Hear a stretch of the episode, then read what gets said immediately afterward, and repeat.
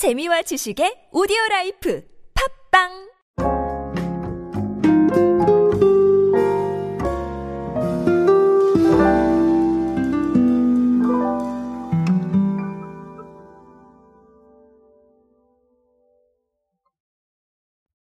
언제나 똑같습니다. 사실 기업이나 기관이 사람들과 즉 대중들과 접점을 좁히는 과정은 사실은 트렌드에 의한 소통법이 굉장히 많이 적용이 됩니다.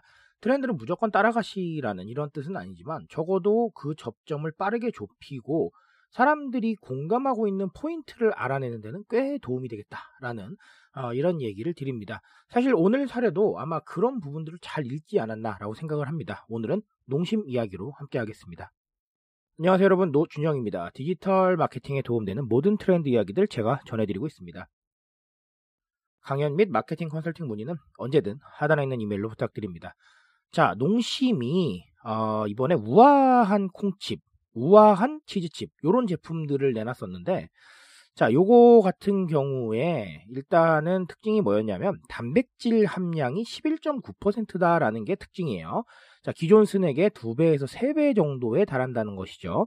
자, 근데 어, 이렇게 출시만 한 게 아니라 어, 콜라보를 통해서 어, 굿즈를 증정하는 이벤트도 진행을 했습니다. 이때 나온 굿즈들은 사실 러그, 쿨러백, 노트북 파우치 뭐 이런 것들이었는데 어, 뭐 대단한 이벤트는 아니었지만 자 그래도 최근에도 굿즈를 활용한 마케팅이 계속 이루어지고 있고 아, 대중들과의 소통법 중 하나로 사용이 되고 있다라는 이 부분이 조금 중요한 것 같습니다.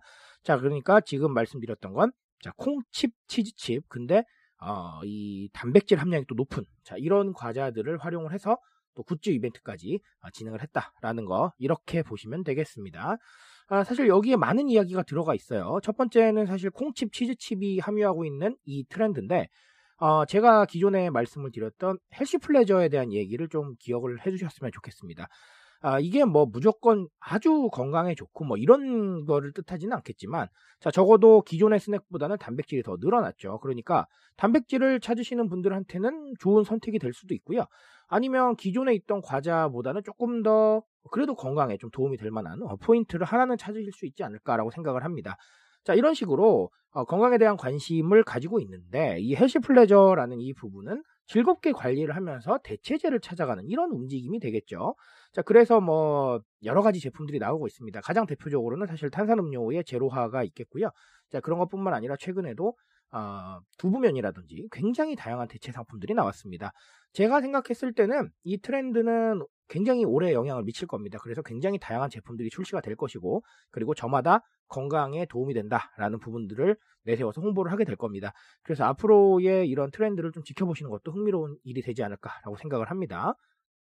자, 그리고 또 다른 하나는 굿즈인데요. 아, 굿즈는 여전히 괜찮습니다. 여전히 뜨겁고, 아, 여전히 관심이 많은 것 같습니다. 사실 굿즈가 작년부터 시작해서 굉장히 큰 반향을 일으킨 경우가 많았는데, 사실 뭐 작년만의 일은 아니에요. 아, 재작년에도 많은 사례들이 있었죠. 사실 굿즈라는 게 여러 가지를 뜻할 수 있겠지만 가장 중요한 건 우리의 정체성이나 우리의 이미지를 전달한다라는 거를 아, 생각을 해보실 필요가 있어요.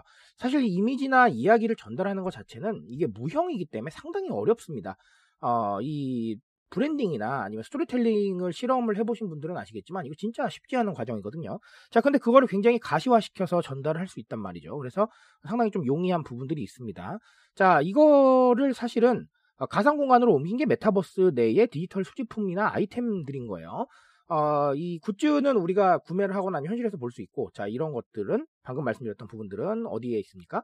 자, 메타버스 공간 혹은 온라인 공간 내에 있는 것이죠. 자, 어쨌든 간 우리가 아, 우리의 가치나 이야기를 어떤 좀 형상화시켜서 전달을 한다는 건 마찬가지의 성격이라고 생각을 합니다. 그래서 사실 이런 뭐 가시적인 제품이라든지 아니면 메타버스나 뭐 디지털 수집품이라든지 여러 가지 방식으로 좀 고민을 해보실 필요는 있을 것 같아요. 아까도 말씀드렸지만 우리의 이미지를 시각화시키는 거 쉽지 않습니다. 그리고 그거를 전달하는 건 더더욱 어렵습니다. 근데 아, 그 이야기 중 하나를 이렇게 굿즈로 전달을 하는 거 아, 제가 봤을 때는 좋은 방법이기 때문에 조금 더 아이디어와 조금 더 다양한 상황들을 가정하셔서 어, 생각을 해보시면 좋지 않을까 이렇게 생각을 하게 됩니다.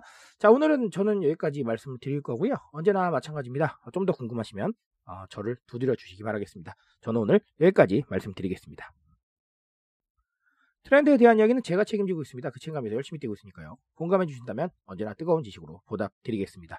오늘도 인싸 되세요, 여러분. 감사합니다.